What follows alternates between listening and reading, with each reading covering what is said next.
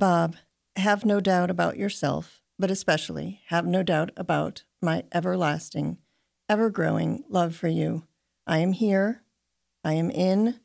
My heart is pure. My love is true. Evermore yours, Jen. Today on Arts and Letters, we'll be talking with Jennifer A. O'Brien about her book, The Hospice Doctor's Widow, a Journal, published by Et Alia Press.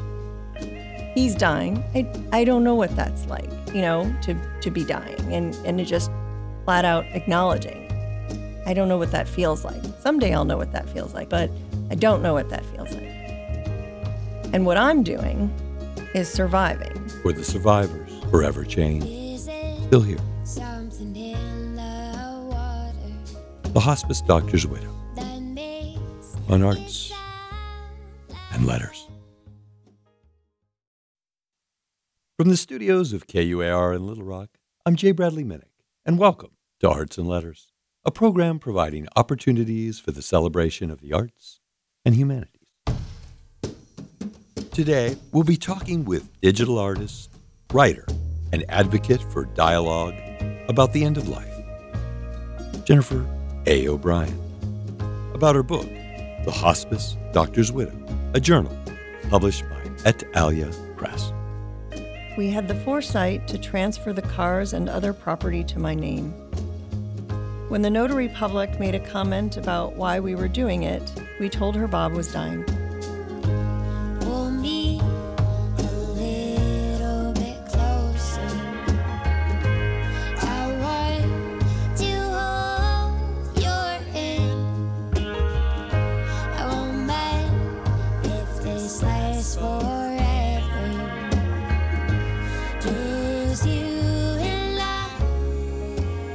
She squirmed uncomfortably. I said, "We're at peace with it," something I had heard Bob say to others. Is it something in your walking that makes you look like that? Or your dreams and lost inhibitions?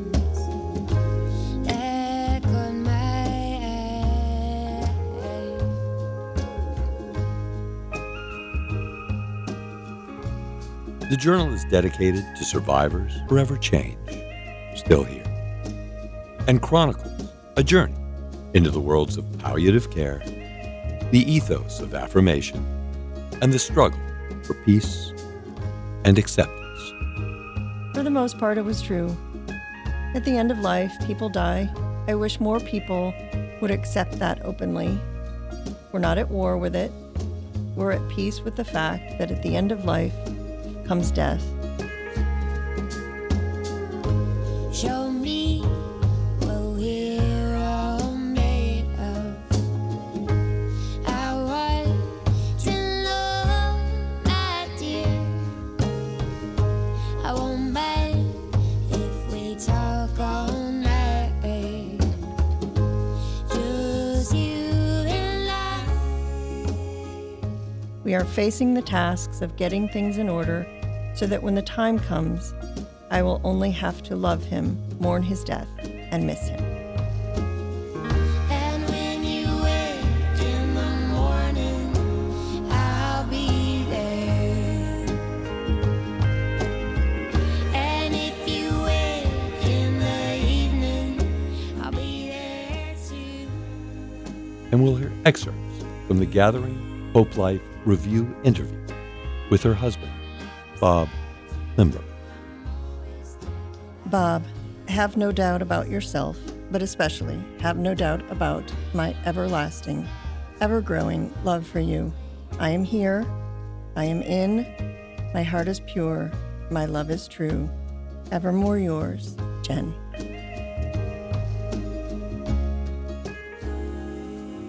The Hospice Doctor's Widow, a journal, Jennifer A. O'Brien, M S O D. Welcome to Arts and Letters. Thank you. What a beautiful book. And I've been really privileged because I've been able to see a variety of iterations of it. Let's just talk about the line, I am in. Yeah. Because it's it's a pretty bold statement when you're confronted with right. what you were confronted with in this situation. And I'm just interested in, in when you said I am in, what that that meant.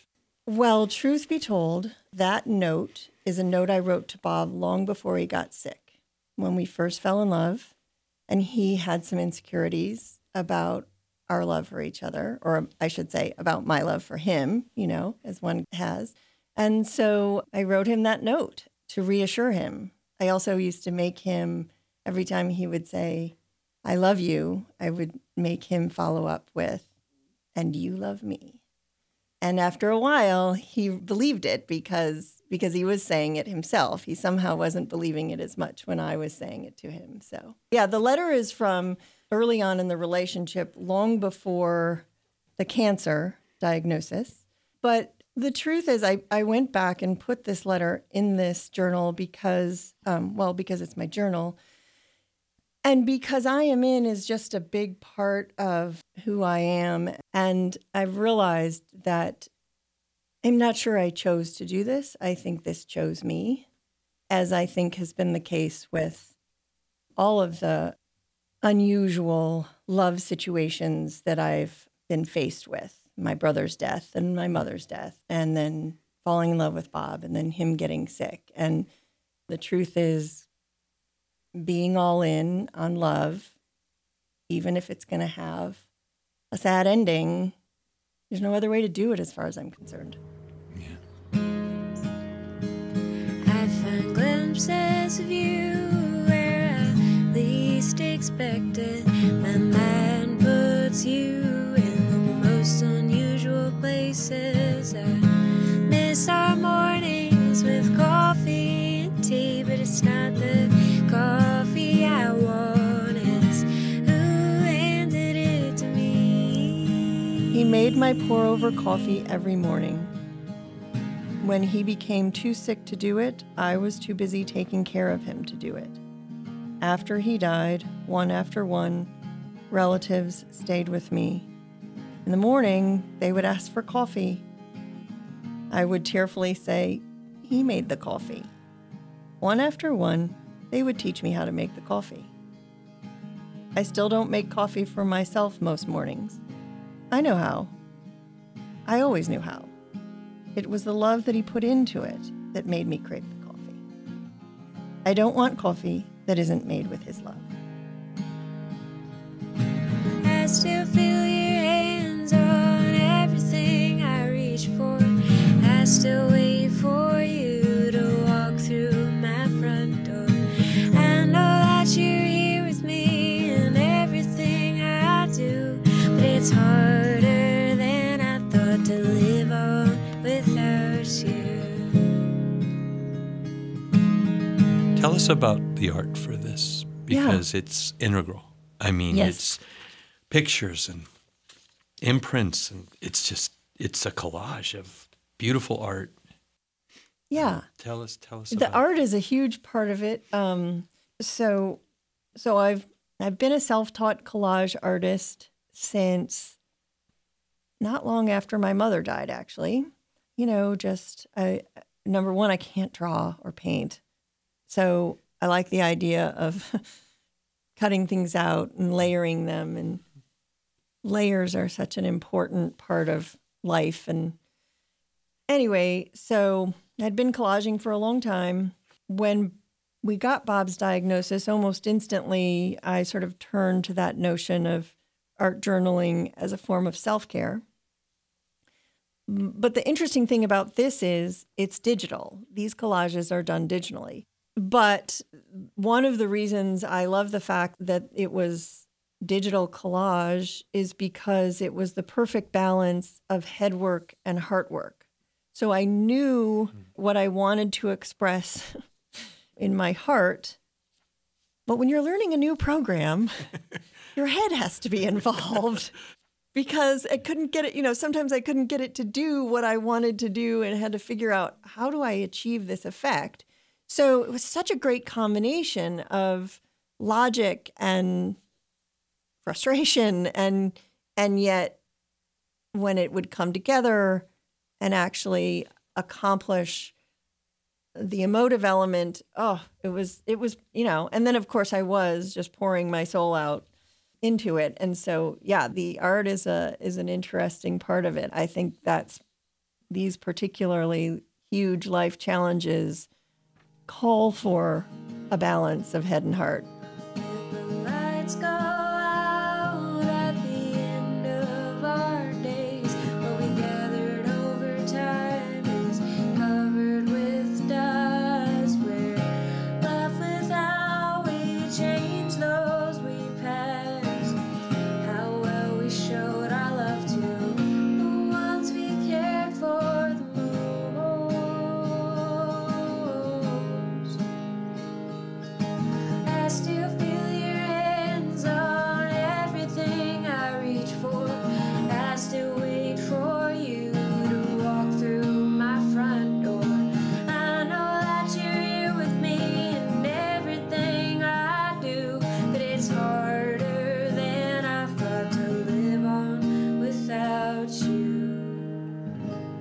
You're listening to Arts and Letters.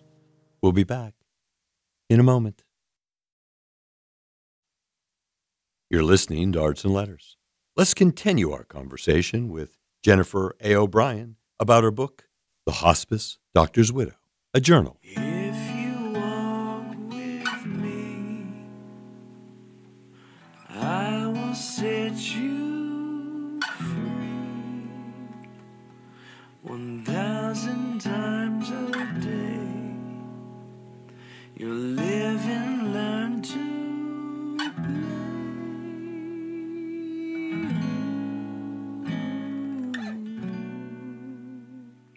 play. So tell us a little bit about Bob. I love the way that this is set up because it unfolds like a series of quilt patches, and each page is this beautifully rendered art piece with words and images and color. Yeah. And the reason I say it is because it unfolds in layers. Like we begin with a note, but then we begin to learn a little bit more about his life and your life and then your parents and his history as a surgeon and then as a palliative care doctor. Tell us how you met. So we met at a art opening at a gallery here in Little Rock. And um, I didn't know anybody here, and I started talking with him. And because he'd been a plastic and reconstructive surgeon, and I had worked for the majority of my career for a, a boutique practice management consulting firm that specializes in a number of surgical specialties, including plastic surgery. So he was familiar with the reputation of my firm. And, of course, I had worked with lots of plastic surgeons before. But when he told me that he'd been a plastic surgeon for thirty-three years and faced with a neck injury, um, when he could have retired or whatever, kicked back, he chose to retrain in hospice and palliative care.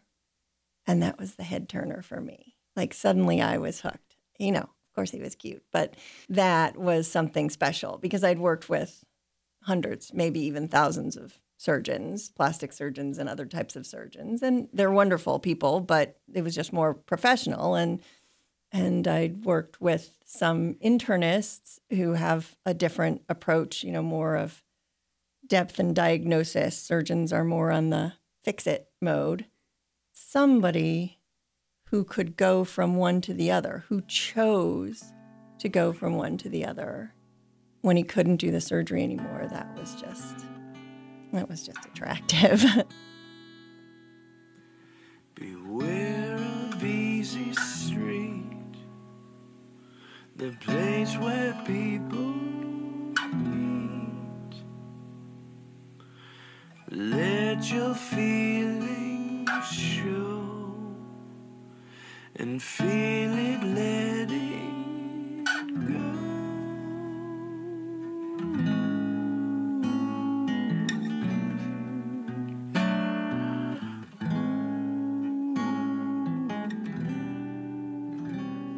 A particular favorite page of mine, because so much of this is kind of artistic rendering and it's a feel. Yeah. You put a face to it. And the one I'm thinking about is the picture of you and him. And in it you write, "This is us. My husband, who hates having his picture taken, said after receiving the diagnosis, 'If you want a good picture of me, we need to take it soon.'" Luckily, I mentioned that I knew a photographer, et cetera. And yeah. There's this lovely picture that he's sitting there kind of with his arms around you, and you guys do look truly happy. You were. Even with yes. all this going on in the background. Yeah. Um, so uh, tell us in a sense about the picture, but what you write is the picture perfectly captures our love and happiness. And um, I don't. I just loved it because it it put faces to, to you and to him. And he really didn't like having his picture taken and very rarely did it. And he was absolutely right about, if you want a good picture of me, let's get it soon. Because even though he never looked terrible, he never lost his hair or those sorts of things, there were little things that happened. And, you know, a year into it, he he didn't look like that anymore. He he looked good, but he didn't he didn't. He didn't look like that. I think that's another takeaway, kind of learning point from it, is when you do get a diagnosis like this, before the surgery or the whatever starts, get a good photo, because you just never know. And maybe you're going to completely recover and heal, but maybe you're not. And you won't look the same. You won't, you know, so... Mm-hmm. So now he knew from treating patients that the disease takes a toll, the treatment takes a toll, and you just don't look like yourself.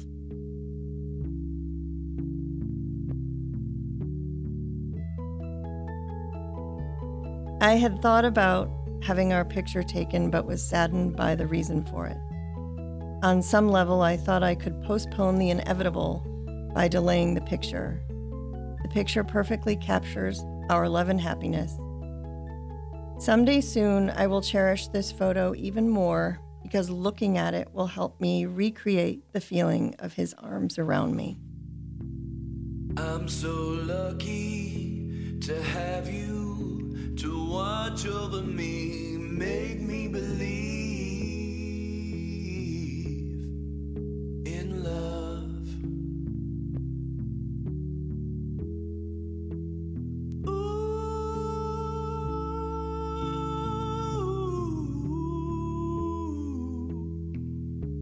It's been months since we got his diagnosis.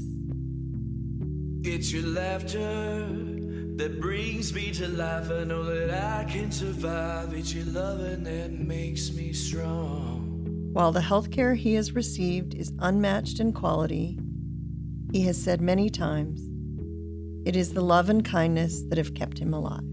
Remember, I love you. You light up my day. Take me away.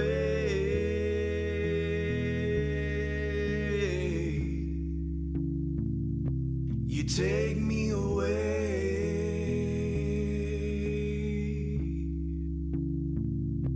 You take me away.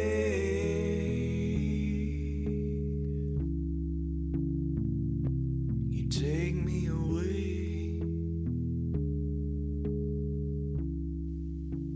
So the, now that, you know, I have a, a stage four disease, you know, I've, I've had a new experience now, the experience of, you know, being faced with the end of life. I was more, it was more frightening than I thought it would be. You know, I, I got the biopsy, and the You know, then the E N T guy called me and said, well, oh, this is some kind of clear cell, undifferentiated, whatever. It still didn't quite sink in. I said, what? I don't know what you're talking about, but, you know.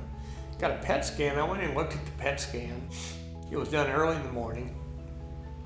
And the guy, the radiologist, said, Bob, I, you know, we've been friends for a long time. I got to tell you, this is not good news. It's in your spine, your, your thoracic spine. Um, you know, this this is this is not a good deal. And I thought, well, yeah, gosh, that's well, we'll work it out. And I tried to go to work yeah. that morning. And when I got to work, I saw Sarah Beth and just started crying. I mean, I, I couldn't, I could not stop crying. But I'm terrified. So the Gathering Hope Life interview is something that some people who work in palliative care and hospice and end of life are trained to facilitate them. And in fact, the V A has quite a program with this now of patients telling their stories, and they're being recorded and then transcribed. This is standard if you get ill, or you can ask for somebody to do a Gathering Hope Life interview. And so it was one sitting. Clark, who was a, a young physician that had trained under Bob in palliative care and hospice at the university, he was certified in, in conducting these, and he asked mm-hmm. Bob if Bob would be willing. And so they sat in our living room. It was one sitting. I made myself scarce at that point because I really felt like this was theirs, you know. And they uh, sat and talked. I think Clark asked some pretty open-ended questions and then just let Bob do most of the talking. You know, I grew up in a classic, you know, post-World War Two uh, family. My dad was, you know, German. I remember growing up, painting walls and skimming rocks, climbing fences and broken trees behind the house where we used to meet, falling down, learning how to breathe. My mother, she could not hold me. I was so ugly. I'm getting up, I've got grass stains on my knees. I'm getting tough now, like you won't believe. I'm getting up, I've got grass stains on my knees.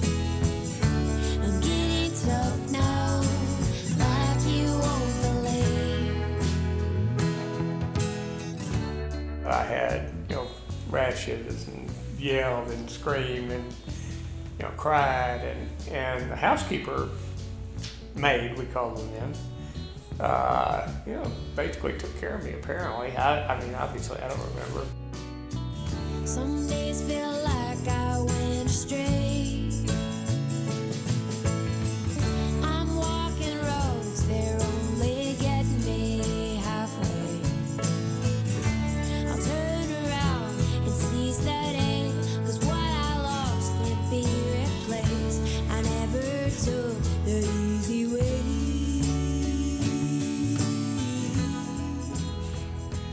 But I, I went off from this t- little school where I was awkward in that size group. And I never really felt like I fit in. I went from there to the University of Texas where, I, I mean, there were, well, there were five hundred people in my chemistry class like that. I, I, didn't, I didn't know what to do. I didn't know how to, how to manage this. Um, So my, my first year, my first semester of college was a disaster. I mean, I, I was scared, I was awkward, I was, you know, I was depressed.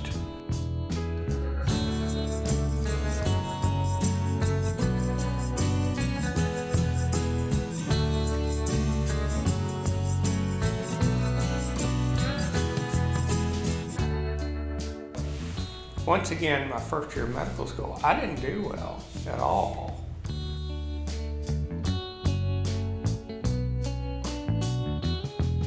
It became obvious I wasn't going to be able to keep operating. My neck was hurting. Still couldn't sleep at night.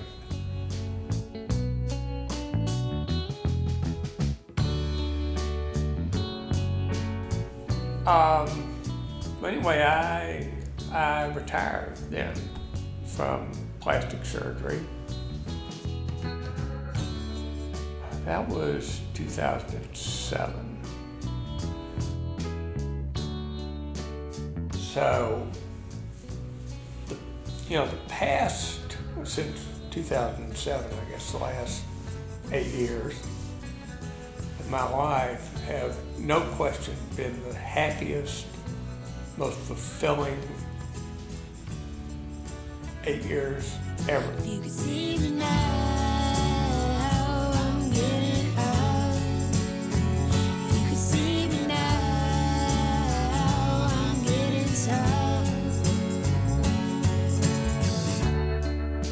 I, I just, I can't tell you how much all this has meant to me to be involved with palliative care. It's just, I mean, it's literally made up for all the unhappiness that I had in my life.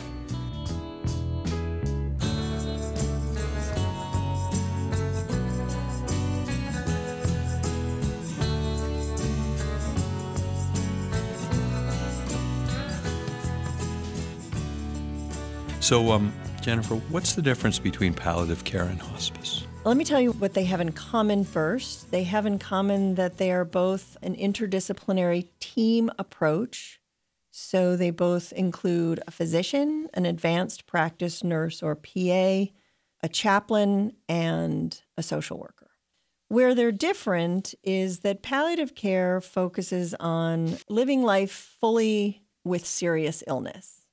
So it doesn't mean you're dying. It doesn't mean you've given up. It doesn't mean you're old. Palliative care means you're taking a much more comprehensive and holistic approach to living with serious illness, meaning the symptoms, the side effects of drugs. When you get diagnosed with a serious illness, it has a huge impact on not only you, but your family and those close to you. And And palliative care just looks to help you manage life with this serious illness. Now, at the end of life, we die, and those who have a serious illness frequently die from the illness or from side effects, from medications from the illness. So the two are very close and are in specialty. They, they're sort of coupled together because theoretically and practically speaking, when you've been involved with a palliative care team through your serious illness, then when it comes time to transition to hospice, when there is no longer any sort of curative or life-prolonging treatment available, then that same team can transition with you to hospice. Now, it's not always the same team.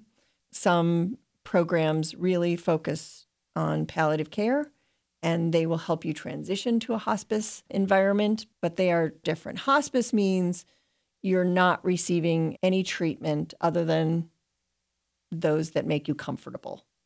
And palliative care just helps with all that comes along with living with a serious illness. So he continued to work. Yes. You know, I I'm, I'm feel fortunate that I can still still go to work every day and still enjoy it.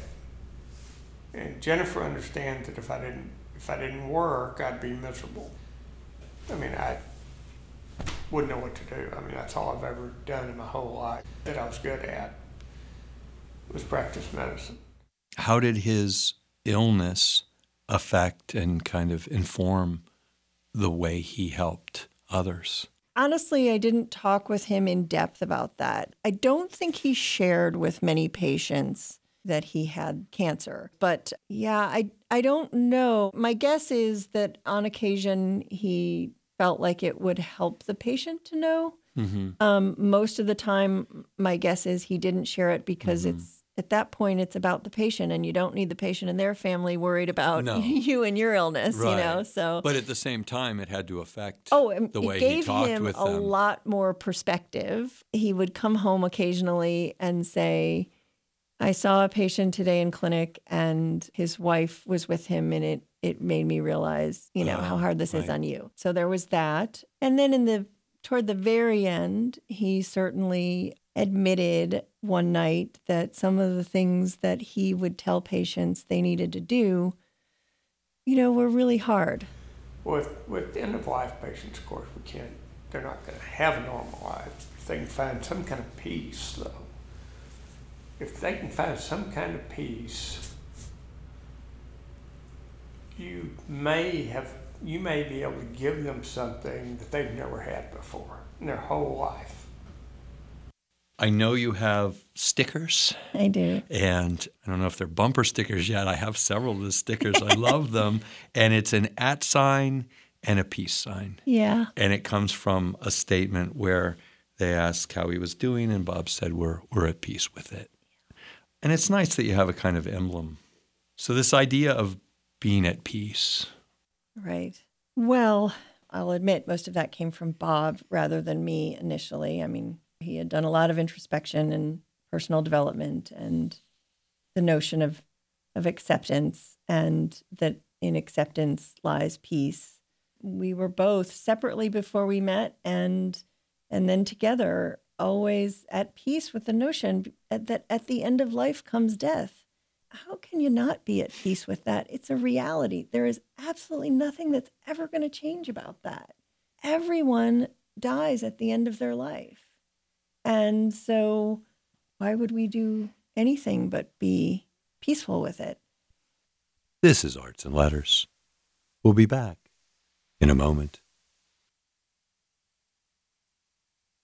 You're listening to Arts and Letters. Let's continue our conversation with Jennifer A. O'Brien about her book, The Hospice Doctor's Widow, a journal. The doorbell rang in the foggy light. It was halfway between morning and night, a familiar face, now lost and afraid. I'm so sorry, it will never be the same. My eyes glossed over, but you still remain. The room kept spinning, I couldn't feel a thing. When my eyes glossed over, but you still remain. The room kept spinning around. He has helped families understand by telling them they were into precious time, meaning death is likely, if not imminent. Precious time is when you say what you need to say, and you don't say what you will later regret. Now it's us. We are into precious time. He's going to die of this disease, and I will go on and have to live with how I handled our precious time. The lights flicker on across the street, while the world continues on like it's an ordinary day, but it all feels dull and dark to me. Oh, my darling, it will never be the same. My eyes glossed over, but you still remain. The room kept spinning, I couldn't feel a thing. My eyes glossed over, but you still remain. The room kept spinning around. And you call it precious time. And I just must imagine that this reorganized your world in terms of what time was. Right. And I'm just, I'm wondering how you both reconstituted time as this unfolded. Bob would say to patients and their families when they got to a point of, you know, where death was imminent, he would say to them, you are into precious time now.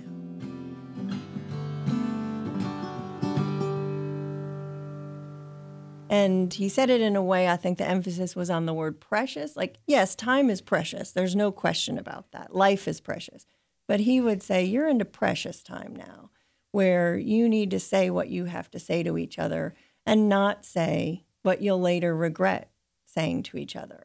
And this was his way of helping the family understand where they were in this process. And it's so important, having been through the deaths of friends and families who don't realize, no, it it's happening, it's imminent. And afterward, you know, have regret that potentially was preventable if they had known they were into the phase of precious time.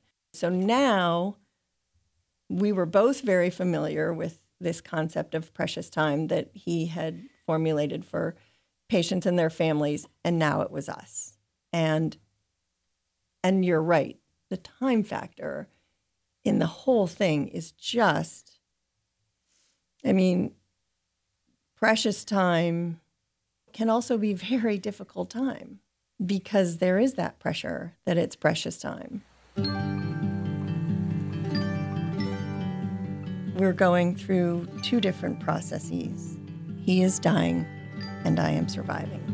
Cold, cold spring, flowers are blooming. He is writing goodbye letters to some of the people he loves. Cold frost nights, wind blows harshly. Sun's blinding light goes out. I know he won't write one to me.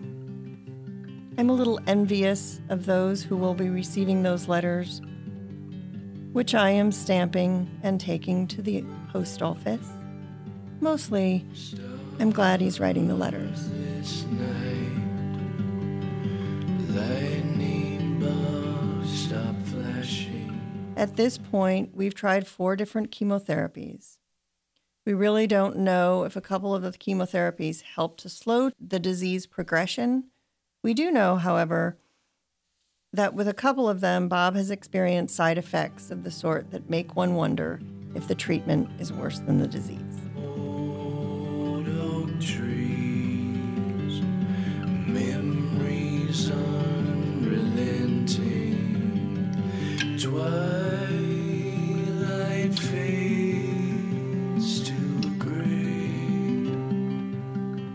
Today I couldn't open a jar.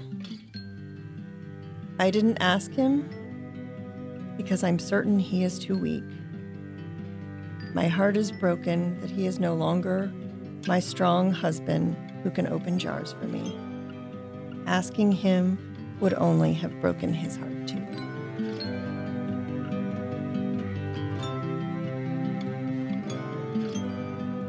I will not miss the sleepless nights filled with his relentless moaning, wheezing, and suffering.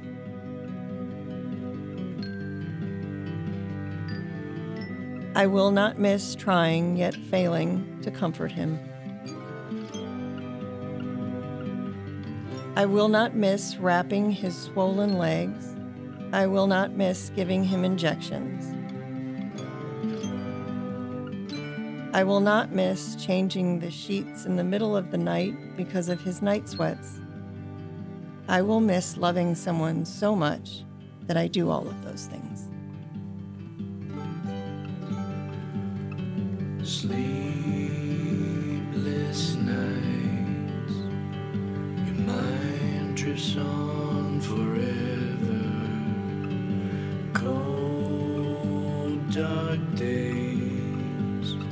It's time for changing the weather. Oh, I hope Jennifer gets through this okay. I, I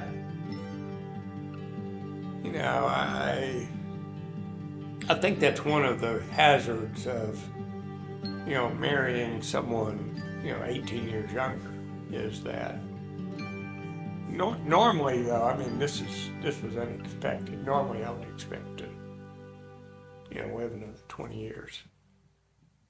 Uh, but, you know,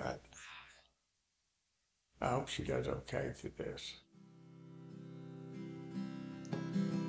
We're running forward and falling back. With each new script we weigh the side effects. They say it's helping, but I see you hurting. I wish we could go back to a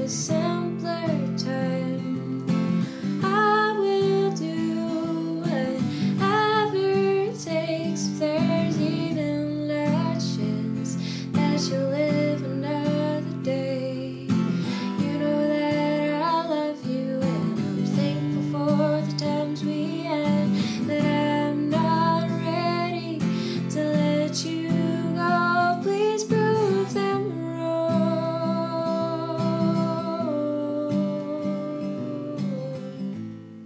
So this is an email from January eleventh. We admitted Bob to home hospice on Monday afternoon. He seems to be at the beginning stages of letting go.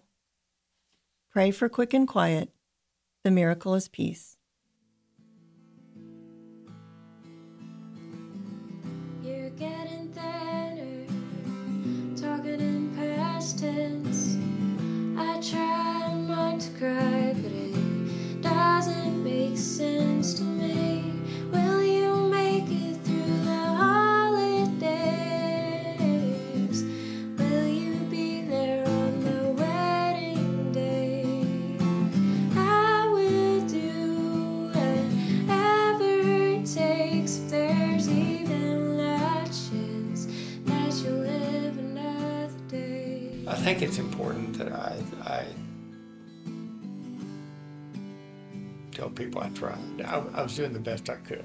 I didn't do it right. I really didn't. I screwed up a bunch, but I tried.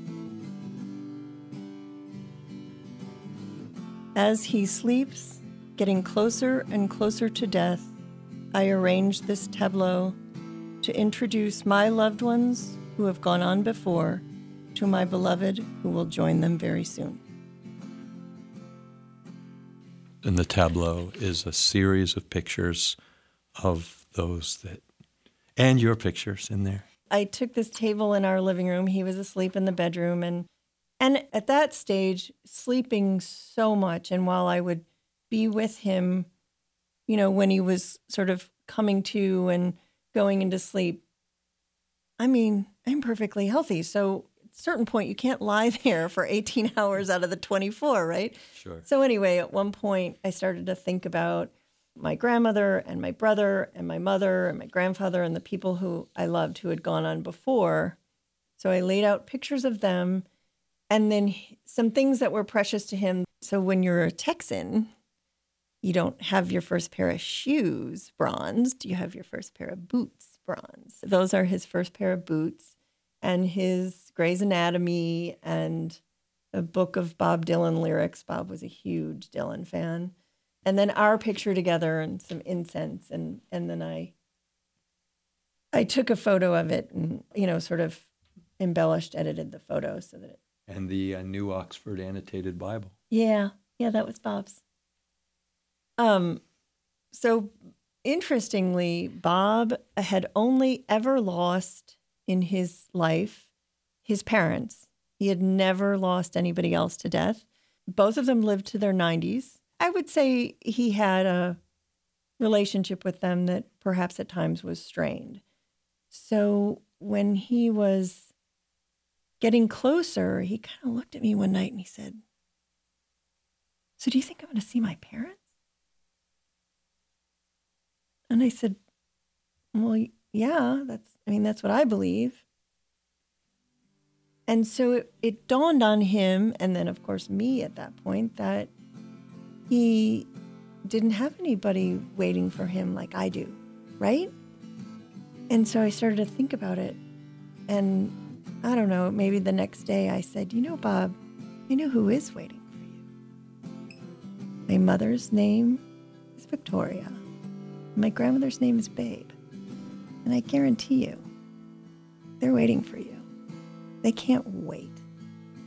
And um, and so over the next few days, I would say, "Bob, what's my mother's name? Margaret? My mother's name is Victoria. My grandmother's name is Babe." And then finally, "Bob, what's, you know, a couple days later, oh, what's my mother's name? Victoria." So, yeah, so... I'm pretty sure they had the martinis mixed up and were ready to greet him.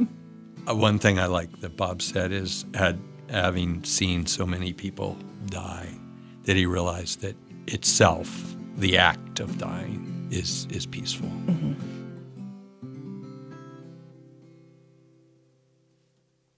He died peacefully with his hand in mine at one this morning. That is what my text to family and friends read. Death may be peaceful for the patient, but it is not for the loved one in the room. During those last hours, they don't really look like themselves. They don't smell great. and they can be loud. Mucus builds up in the airway, and breathing is a loud rattle. Such was the case with Bob. I knew we were at the end. I knew he wanted me and me alone with him.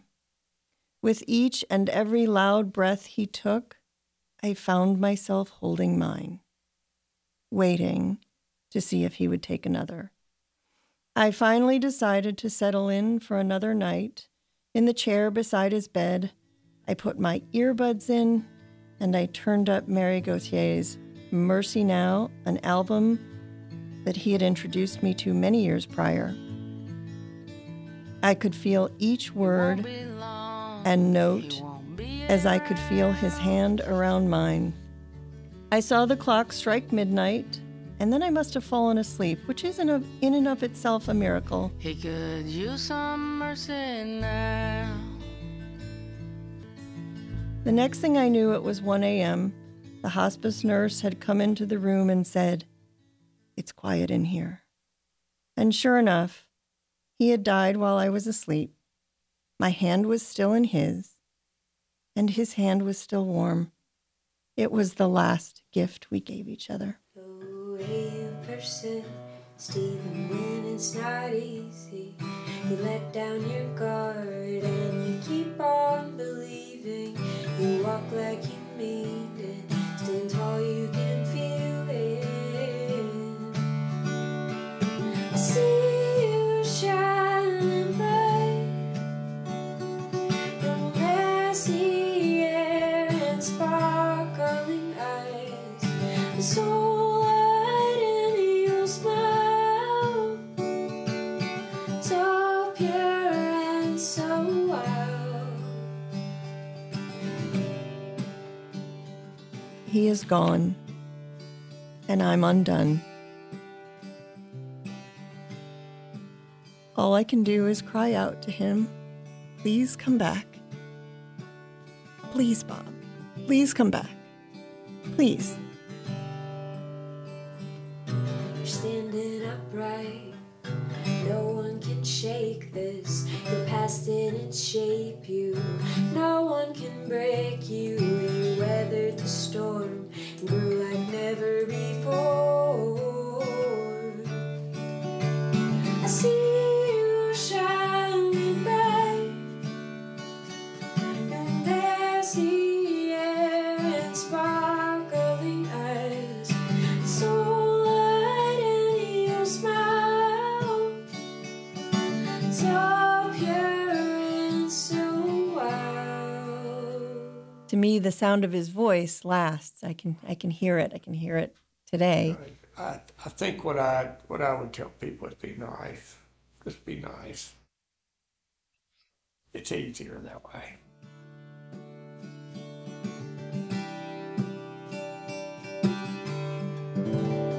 So, for those of us who are suffering through, um, does it get better? Does it dissipate? Does it? Um, can we see the world differently and with some light? Yeah. I think there's a difference between grief and the sense of having lo- lost someone. You know, people talk about getting over it. You don't ever get over having lost someone. But that raw grief, that bent over, please come back, please come back, you know, repeating for crying incessantly does actually cease. And there'll be a few moments between episodes, and then there'll be an hour, and then there'll be a day where you didn't not think of him, but you weren't doubled over in grief. And it's so nice when it gets to that. I think a lot of people who haven't been through it think that it never gets to that. And that, and then they don't want to, oh, I'm so sorry I brought that up. And it's like, no, no, no, no, no. I love it when people talk to me about him. I love it when people mm-hmm. um, bring things up, or when I say, yes, today today was our anniversary. And and then there's this reaction of, oh, I'm so sorry. Oh, there's mm-hmm. like, no, no, no, no. it was a great day. It's an anniversary of the day that we married, you know? So yes, it, there's a really incredible quote that I came across years ago. Of course, I won't know it verbatim, mm-hmm. from a novel called Memoirs of a Geisha. And I think she's just lost someone, and she says something about grief being like a window wide open to the cold air, and you shiver and you shiver and you can't you can't get warm. And a little bit each day the window closes oh. until you wonder what's become of it.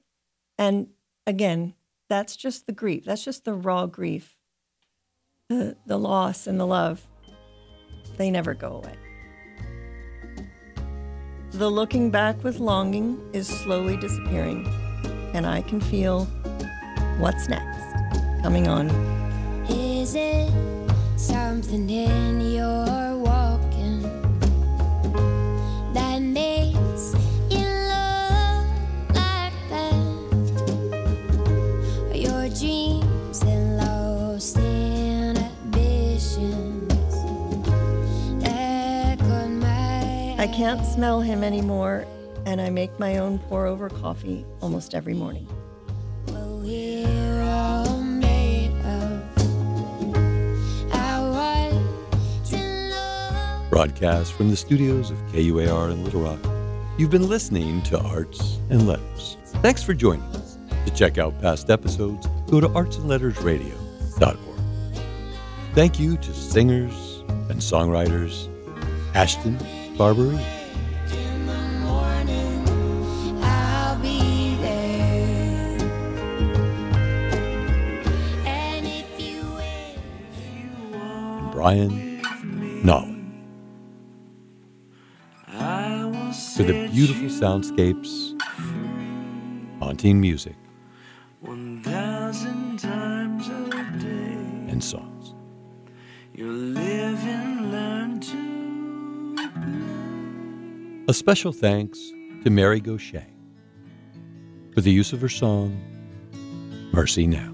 Could use a little mercy now. Thank you to Clark Smith, M D, who conducted the Gathering Hope Life Review, the interview with Robert Limber, M D. Thank you to Joseph Fuller of Orchestra of One for helping to mix and for mastering the episode. Thank you to Sticky's Rock and Roll Chicken Shack for keeping music alive and well in Arkansas. Thank you to Mary Ellen Cubick for living this one with me and for the smart and thoughtful suggestions. Generous funding for Arts and Letters was provided by the Arkansas Humanities Council and the National Endowment for the Humanities. Thank you to writer and collage artist Jennifer A. O'Brien for the inspirational interview, the heart, the humanity, and for showing us all how to honor grief. For Arts and Letters, I'm Jay Bradley Minick. Let's heed these words from Lao Tzu. Being deeply loved by someone gives you strength, while loving someone deeply gives you courage.